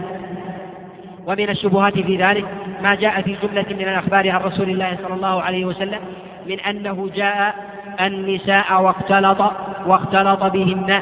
من ذلك ما جاء في المسند والسنن من حديث حفص عن شار عن أسماء أن رسول الله صلى الله عليه وسلم جاء والرجال والنساء قعود. فقال النبي عليه الصلاة والسلام فقال النبي عليه الصلاة والسلام لعلكم لعل أحدكم يحدث ما يفعل مع أهله ولعلكن تحدثن مع ما يفعل الرجال معكن فقامت امرأة فقالت والله إنه لا يفعلون وإنا لنفعل. فقال النبي عليه الصلاة والسلام ذاك كالشيطان يأتي شيطانه يعني أمام الناس. وهذا الخبر يقولون النبي عليه الصلاة والسلام جاء عند الرجال والنساء وهم قعود وهذا الخبر ضعيف لا يصح في إسناده حفص وكذلك الشهر بن أبي حوشب وكلهم مضاعف لا يحتج به. واستدلوا أيضا بما جاء في الصحيح وكذلك في الموطأ من حديث عبد الله بن عمر قال كان الرجال والنساء يتوضؤون جميعا وفي رواية يغتسلون جميعا في عهد النبي عليه الصلاة والسلام. وجاء في رواية من إناء واحد كما جاء ذلك عند ابن خزيمة من حديث عبيد الله عن نافع عن عبد الله بن عمر. قالوا فإنهم يغتسلون في موضع واحد وهذا دل على اختلاطهم. وهذا الخبر قد بين تعليله غير واحد من العلماء فإن هذا قبل قبل أن يضرب الحجاب كما نص على ذلك غير واحد من العلماء كابن حجر وغيره. وينبغي أن يتنبه إلى مسألة مهمة إلى أن العالم ينبغي له مع إمكان النظر في معنى النص أن يعلم الناسخ والمنسوخ بمعرفة المتقدم والمتأخر ومعرفة العمل وما عليه عمل السلف الصالح. فإن السلف الصالح عليهم رحمة الله تعالى لديهم عمل يفسر يفسر النصوص. وكذلك معرفة قرائن الحال وأسباب النزول. فإن وورود الحديث فإن هذا مما يخفى على كثير من المتأخرين. وذلك أن كثيرا من النصوص التي تأتي عن رسول الله صلى الله عليه وسلم تأتي ببيان الحكم أو بيان اللفظ مع جهالة الحال التي تكلم بها رسول الله صلى الله عليه وسلم. هل تكلم في ليل أو تكلم في نهار أو تكلم في سفر أو تكلم في حضر أو تكلم عند رجال أو تكلم عند نساء أو تكلم في مسجد أو تكلم في غيره أو تكلم لواحد أو تكلم لجماعة هذا لا يمكن لا يمكن ضبطه وهذا معرفته تخفى على عامة الناس. ويعرف أصحاب رسول الله صلى الله عليه وسلم بداهة بمعرفتهم بقرائن الحال وأسباب ورود الخبر. لهذا ينبغي أن يرجع العالم حال معرفة حال نظره في المتون أن يرجع إلى عمل الصالح كذا إلى عمل السلف الصالح وأن ينظر أيضا في أسباب في أسباب ورود الحديث. وقد صنف في ذلك جملة من العلماء وأكثر ما ورد في ذلك هو من الأخبار الضعيفة عن رسول الله صلى الله عليه وسلم. وذلك أن كثيرا من الأحكام المجملة التي تأتي عن رسول الله صلى الله عليه وسلم تأتي مجردة عن سبب النزول وسبب ورود الحديث ونزوله عنه عليه الصلاة والسلام للناس لا يرد بخلاف القرآن فإن القرآن أكثره مضبوط. أما السنة فيأتي الحكم عن رسول الله صلى الله عليه وسلم مجردا عن سبب وروده. فالنبي عليه الصلاة والسلام يسأل عليه الصلاة والسلام من غير معرفة الحال أي العمل أفضل؟ قال إيمان بالله. ثم ماذا قال الجهاد في سبيل الله؟ ويسأل النبي عليه الصلاة والسلام أي العمل أفضل؟ قال الصلاة على وقتها. ويسأل النبي عليه الصلاة والسلام عن أي العمل أفضل؟ قال أن تطعم الطعام وتقرأ السلام. أجوبة مختلفة لكن سبب الورود مجهول. وهل يعني تعارض؟ التعارض عند من جهل سبب الورود. لهذا أصحاب رسول الله صلى الله عليه وسلم وهم أفصح العرب وأسلمهم لسانا ومنطقا وأفهمهم وأفهموا لكلام النبي عليه الصلاة والسلام ما فهموا هذا التعارض لاختلاف سبب الورود الذي جهله كثير من كثير من الناس. والنبي عليه الصلاة والسلام يحدث في زمنه جملة من الأحوال. منها ما تقدم في حديث عبد الله بن عمر كان الرجال والنساء يتوضؤون أو يغتسلون جميعا. جاء عن بعض العلماء أن هذا قبل أن يرد الحجاب وقد جاء جملة من الوقائع.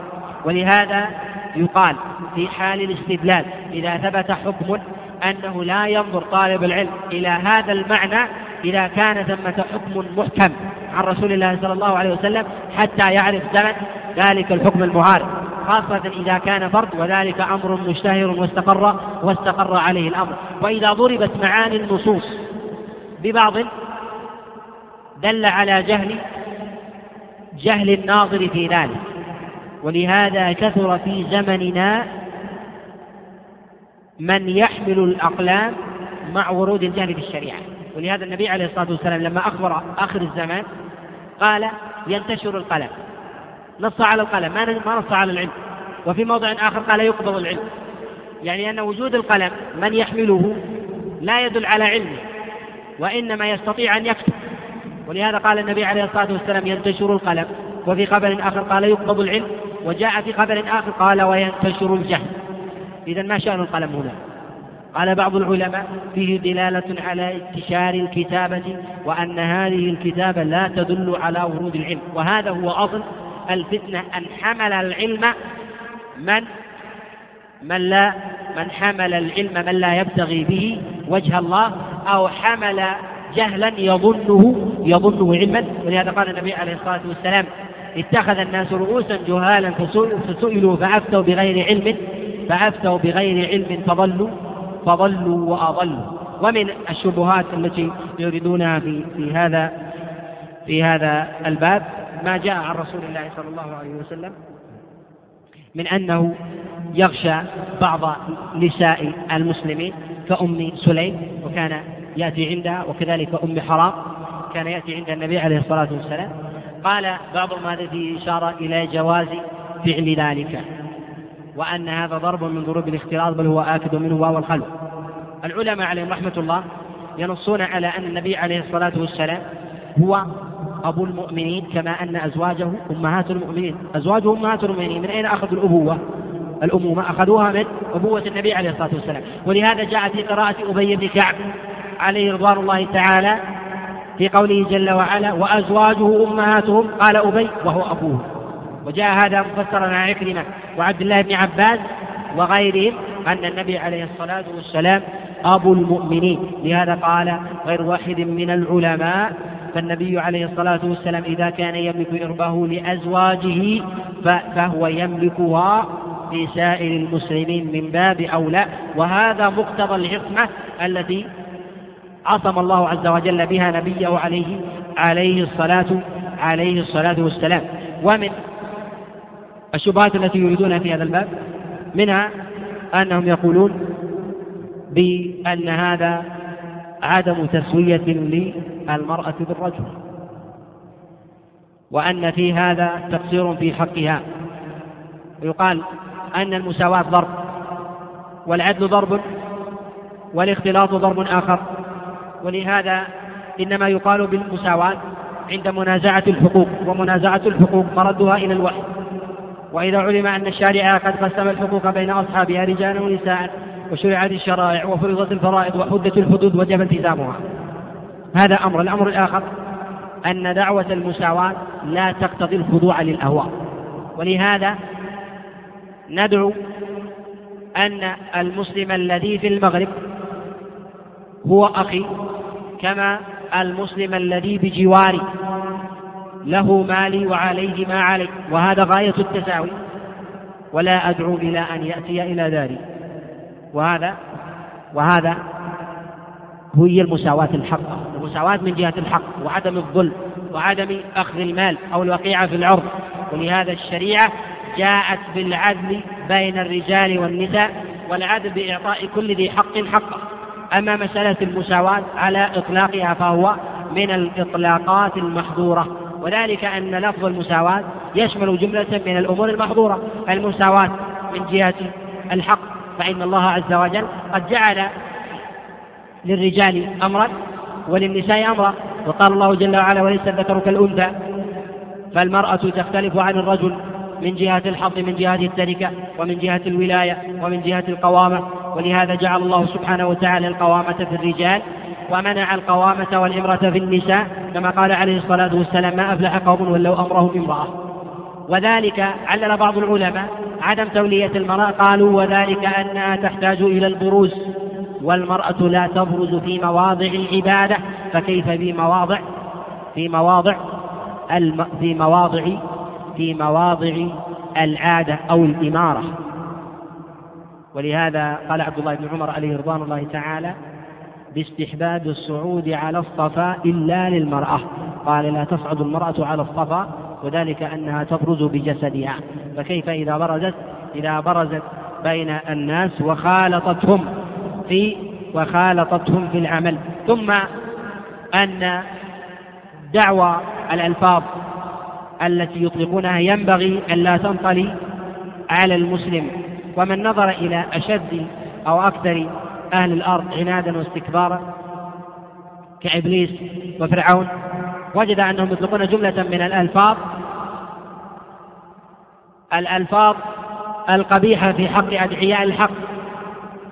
ولهذا وصف فرعون دعوة موسى أن يبدل دينكم أو أن يظهر في الأرض الفساد. أراد أن يقتل موسى لماذا؟ لأنه يبدل الدين فسمى فعله دينا. إذا قلب كثير من الأعمال وجعلها دين هي قديمة العهد ولهذا يعاني كثير من أهل العلم في زمننا هذا تبديل الإسلام بصورة إسلام جديد. كما كان فرعون يبدل دين موسى بدين آخر أن يبدل دينكم فوصفه دينا. ما قال عادة؟ وهذا بدع من الحجج أنه أراد التدين ويريد أن نكون على دين. ما ما عارض دينا بعادة عارضها دينا بدين. ولهذا نقابل ويقابل كثير من أهل العلم والمعرفة مقابلة الحق بحق مزعوم آخر. ولهذا أعظم الحجج أطلقها المشركون في مواجهة أنبياء الله سبحانه وتعالى هي الحجج التي كان النبي عليه الصلاة والسلام كان أنبياء الله عز وجل يواجهون بها. أعداء الله. يدعون إلى الحق وهؤلاء يدعون إلى الحق. وهؤلاء يدعون إلى الرشاد وأولئك يدعون إلى الرشاد. وأولئك يحذرون من الباطل وأولئك يحذرون من الباطل. ولهذا كفار قريش إذا قيل لهم لا تفسدوا في الأرض قالوا إنما نحن مصلحون. لا تفسدوا في الأرض قالوا نحن مصلحون. الإصلاح عندهم عبادة الأصنام والأوثان والتعري والكفر بالله عز وجل وعبادة الطاغوت والربا أكل أموال الناس بالباطل وغير وغير ذلك مما مما منعه مما منعه الله سبحانه وتعالى. ومن الشبهات التي يطلقونها أن الله سبحانه وتعالى قد أذن لنبيه عليه الصلاة والسلام كما جاء في فعله أن رخص للنساء بأن يخرجن مع الرجال في الجهاد. يداوين الجرحى ويسقين العطشاء. فقد جاء في البخاري من حديث عائشة عليه رضوان الله تعالى وأم سلمة أنهما كانتا تحملان القرب ويملآنها ويحملانها فيضعانها في أفواه القوم ثم يرجعان فيحملانها فيضعانها في أفواه القوم. وقد جاء ذلك أيضا في البخاري من وجه آخر عن أم سلمة عليه رضوان الله تعالى. قالوا فلما كان كذلك دل دل على جواز اختلاط الرجال بالنساء. ولكن يقال أن أن للجهاد خصيصة. ولهذا قال العلماء أن أن الخصيصة ظاهرة هنا هنا باعتبار أن النساء لما رجعن إلى المدينة ما كنا يسقين الرجال وما كنا يداوين الجرحى وإنما خص ذلك في حال في حال انشغال القوم في المعارك. وما عرف ذلك أن المرأة تسقي الرجال في مجالسهم ونواديهم ولم يكن يعهد ذلك. ولهذا عرف أن هذا من الخصيصة. ثم أن هذا أبعد من ذلك. لهذا كان النساء من أصحاب رسول الله صلى الله عليه وسلم كان كن يأتين خلف خلف المسلمين ولم يكن يختلطن بصفوف المسلمين وإنما كانوا في الخلف ويحملون الجرحى كما جاء في ويقال أن هذا أبعد من ذلك. لو احتيج إلى أن الرجل يحمله النساء حملنه لأن هذا موضع ومظنة لتعلق القلوب لله عز وجل ولهذا من مواضع إجابة الدعاء التحام الصفين ومن أعظم الكبائر هو أن ينفر الإنسان يوم الزحف. فهل يلتفت الإنسان للشهوات التقاء الصفين ويوم الزحف من المحال أن يكون هذا أن يكون هذا من فطرة سوية أو غير أو غير سوية. ولهذا لما علق الله عز وجل علق النبي عليه الصلاة والسلام بعض المشروعات واحترز لها كما في مسألة الصلاة الجماعة. قال بعض العلماء بمنعها ولو كانت عبادة إذا وردت إليها مسجد ولهذا قالت عائشة عليه رضوان الله تعالى لو أدرك رسول الله صلى الله عليه وسلم ما فعل النساء لمنعهن يعني من شهود الجماعات. وقد جاء عند عبد الرزاق في المصنف من حديث عروة عن عائشة عليه رضوان الله تعالى قالت كانت نساء بني إسرائيل يتخذن أرجلا من خشب يتشرفن الرجال في المساجد. وهذا دليل أن نساء بني إسرائيل لم يكن يختلطن بالرجال بالنساء الرجال بالنساء. قال اتخذنا أرجلا من خشب يتشرفن الرجال في المساجد فمنعن من المساجد. وابتلين بالحيضة. وإسناد عن عائشة عليه رضوان الله تعالى صحيح. وفيه من الفوائد أن بني إسرائيل لم يكن الرجال يختلطون بالنساء وأنهن حرمت عليهم المساجد دفعا لهذا. لهذا من قال من العلماء أن المرأة لا يجوز لها أن تذهب إلى المسجد أن هذا له وجه. نص على ذلك جماعة من العلماء كمالك وأبي حنيفة وأبي يوسف وسفيان وابن مبارك وغيرهم من الأئمة قالوا لأنه يغلب على ذلك الفتنة. بل بعض العلماء خص ذلك في بلد دون بلد. والعيني عليه رحمة الله وهو من أئمة الحنفية قال عن عائشة عليه رضي الله تعالى قال وهي أدركت شيئا من المفاسد فكيف لو رأت زماننا؟ بل أن النساء يمنعن من شهود الصلوات والعيدين. قال وخاصة في مصر وهو وهو في مصر عليه رحمة الله لما يرى من تساهل كثير من النساء في ذلك البلد. والطبيعة أنه إذا كثر في البلد الرجال والنساء أن هذا مجلبة للفساد ولهذا من الحكمة والعقل ألا تزدحم ألا تزدحم المدن. ينتشر الفساد في الناس بجميع أنواعه وأضرابه. الاختلاط الخلوة المحرمة الفواحش اللواط المخدرات المسكرات القالة بين الناس القتل. يظهر في المجتمعات التي تكون كثيرة بخلاف المجتمعات المجتمعات القليلة. وهذا وهذا معلوم مشاهد والكلام حول هذه المسائل وكذلك الشبهات مما يطول جدا ولكن هذه الشبهات لها نظائر وبعضها يلحق يلحق بالبعض. الآخر للاشتراك في العلة وجه إيراد الشبهة وبهذا القدر كفاية. ونجيب على ما ورد من أسئلة.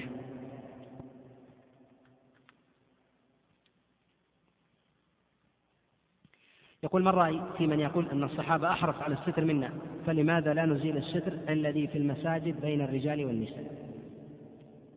مسألة الستر الساتر الحاجز بين مصليات الرجال والنساء هذا أنشئ لما كثر الناس لما كثر الناس أنشئ ولهذا ما يزال الناس إلى يومنا هذا في القرى والهجر الصغيرة يخرجون إلى صلاة العيد والنساء خلف الرجال بلا حاجة.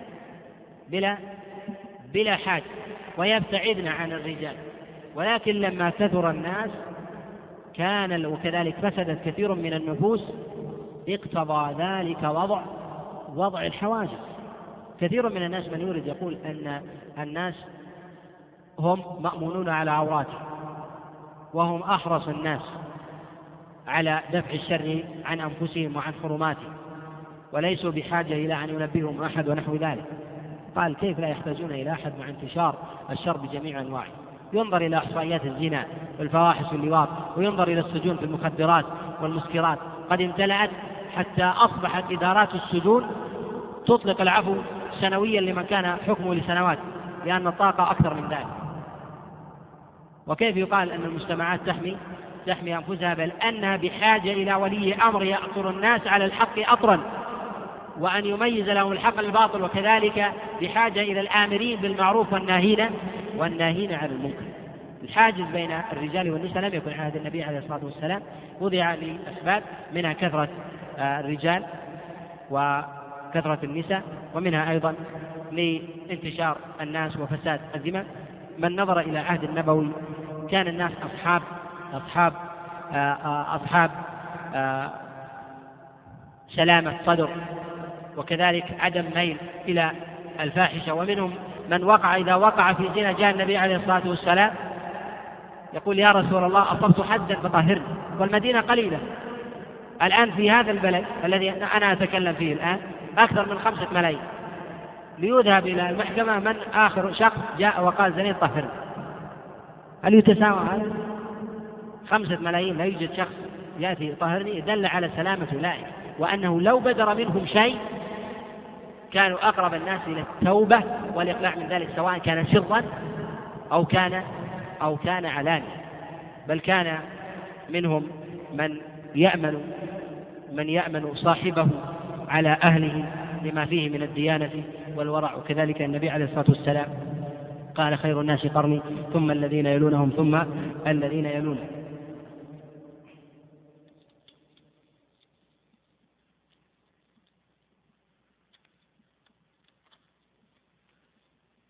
يقول ألا يرى ألا ترون أن الذين ينادون بالتيسير المذموم يعني ممن ينتسبون للدعوة وغيره أخطر من الليبراليين لأن العامة يسمونهم مشايخ. لا شك أن هؤلاء في الخطورة بمكان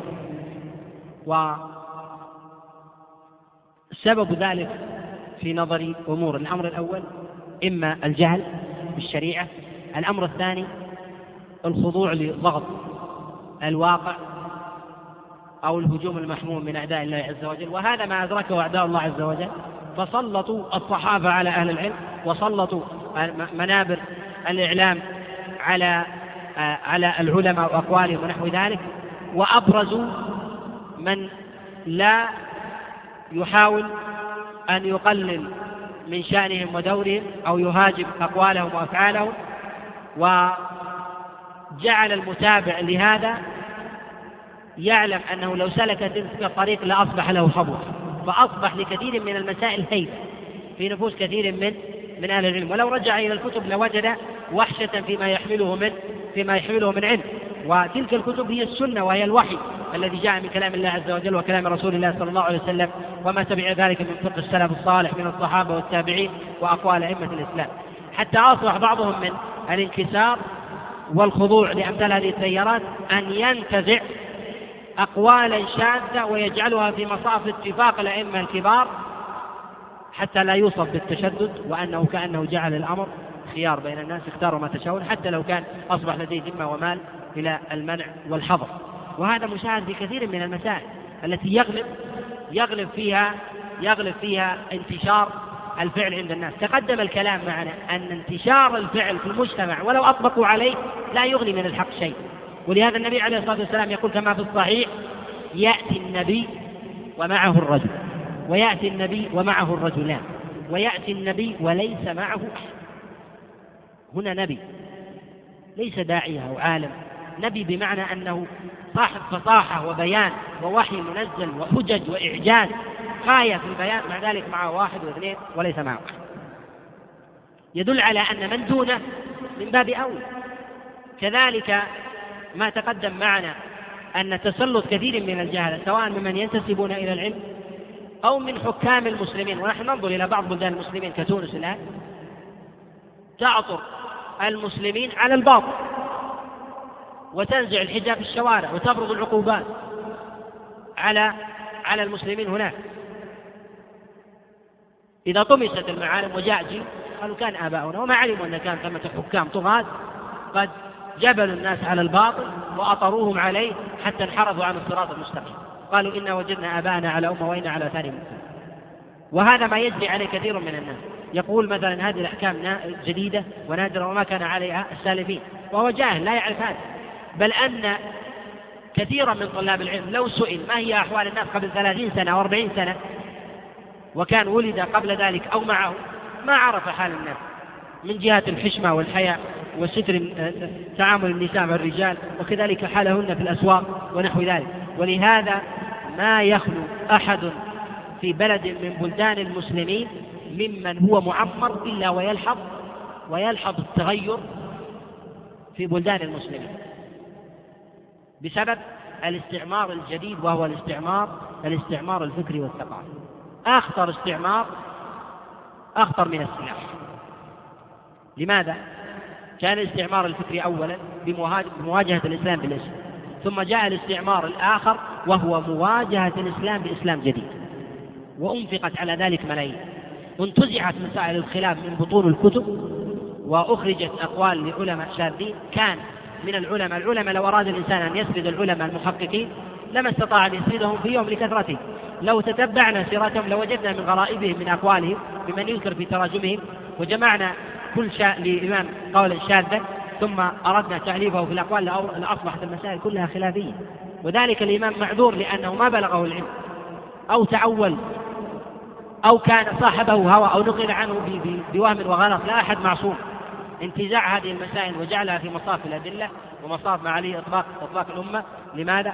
مسايرة للحكام مسايرة لأرباب الجاه والمال مسايرة للواقع السعي للحظوة. ولهذا قال عبد الله بن مسعود إذا ابتغيت الدنيا بأمر الآخرة.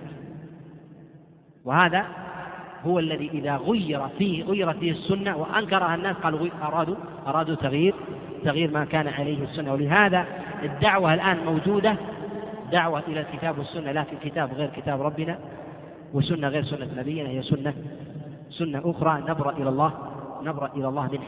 وهذا ما ينبغي أن يحذر منه أن يحذر منه الناس. لهذا انطلت كثير من الشبهات على عامة الناس البسطاء الذين يقرؤون ولا, ولا وليس لهم حظ من قراءة الكتاب والسنة والنظر فيما يكتبه هؤلاء في وسائل الإعلام ونحو ذلك. لهذا يجب على أهل العلم والدعوة بيان ذلك. كذلك مناصحة من بان منه هذه الزلات. مناصحة قدر الإمكان. وكذلك أحذر أيضا من المخالطة لأرباب الفكر السيء.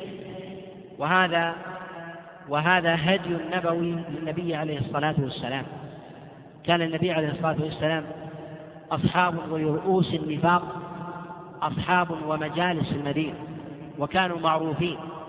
ولهذا يقال من خفيت علينا سريرته لم تخفى علينا ألفته.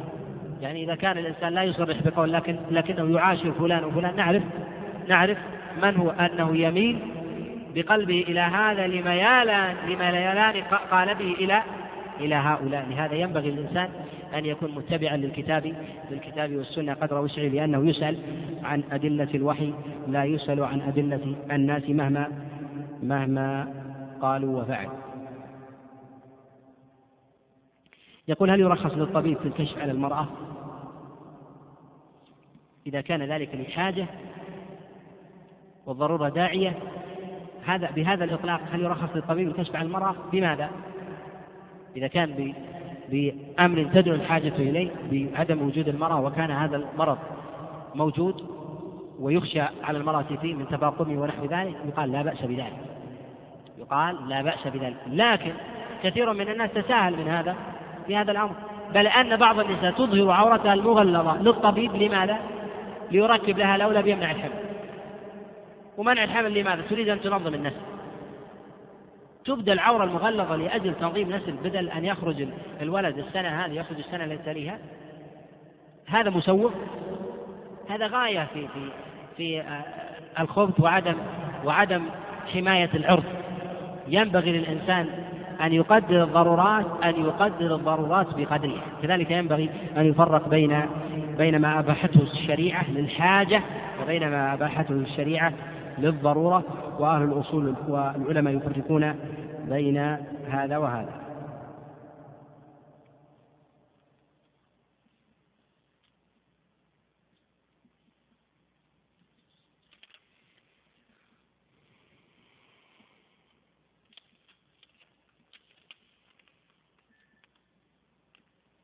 يقول ما حكم السلام على المرأة الأجنبية من دون مصافحة؟ يقال أن هذا لا يخلو من حالين. الحالة الأولى ما أمنت فيه الفتنة وجرت فيه العادة. ما جرت فيه العادة؟ أن يسلم الرجل على بعض أقاربه واعتاد الناس على ذلك. كأن يسلم الرجل على زوجة عمه أو زوجة خاله. يقول السلام عليك يا فلان. هذا مما مما لا بأس بذلك. لكن أن لم يكن على ذلك عادة عادة أهله أن يسلم الرجل كأن يسلم الرجل على المرأة الغادية والرائحة ونحو ذلك في الطرقات ونحو هذا الأولى أن يحترز منه يحترز منه الإنسان. جاء النبي عليه الصلاة والسلام أنه مر على عصبة من النساء كما في البخاري حديث أنس فألوى بيده. ولكن هذا يقال أن النبي عليه الصلاة والسلام يختلف عن غيره كما هو مقرر.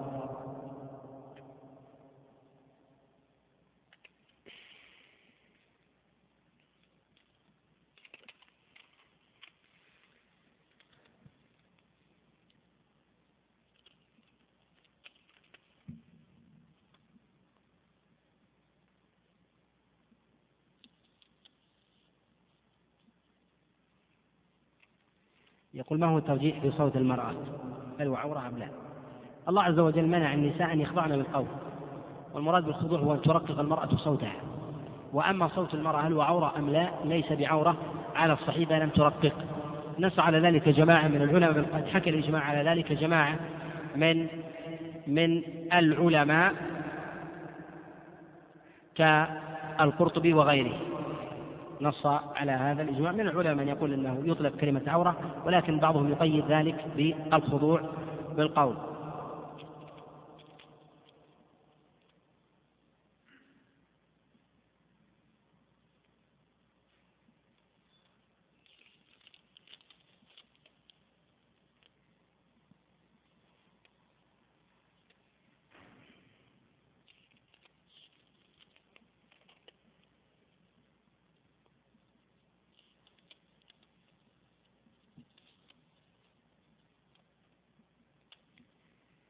يقول نرى أن بعض العلماء يعلنون موقفهم تجاه كثير, كثير من الأعمال التي لا ترضي الله وهذا حسن ولكن هذا الموقف لا يزيد, لا يزيد عن كونه مناصحة على استحياء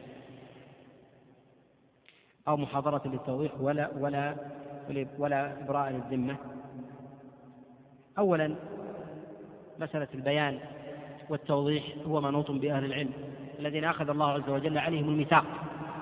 والذين أخذ الله عز وجل عليهم الميثاق هم العلماء العارفون بالله وبكتابه وبكلام رسول الله صلى الله عليه وسلم.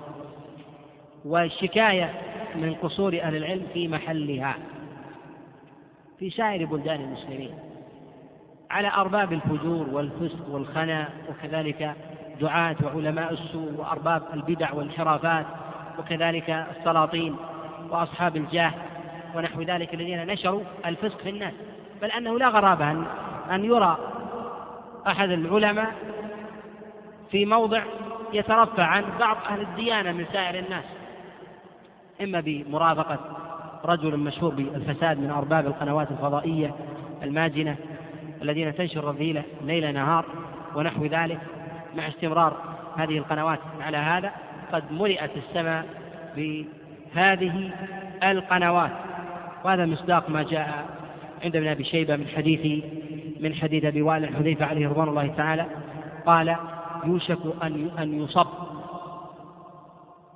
أن تصب عليكم الفتنة من السماء فلا تدع بيتا إلا دخلته حتى ما كان في البيداء. يعني في البوادي. وهذا لا أشك أن المراد بذلك أن أنه هو القنوات الفضائية وإسناده صحيح حذيفة له حكم الرفع ومعنى هذا الآن لو تذهب إلى إلى إلى البر تجد بيت شعر وبجانبه طبق يلتقط سائر القنوات. بل تجد راعي غنم ما دخل المدينة سنوات وعنده طبق يتابع القناة المجون والفسوق. وهذا هو ما ما أشار إليه فيها في البيداء. قال حتى البيداء. يعني لم تسلم الدور بل بل حتى البيدة قال ومن السماء يصب يصب عليه.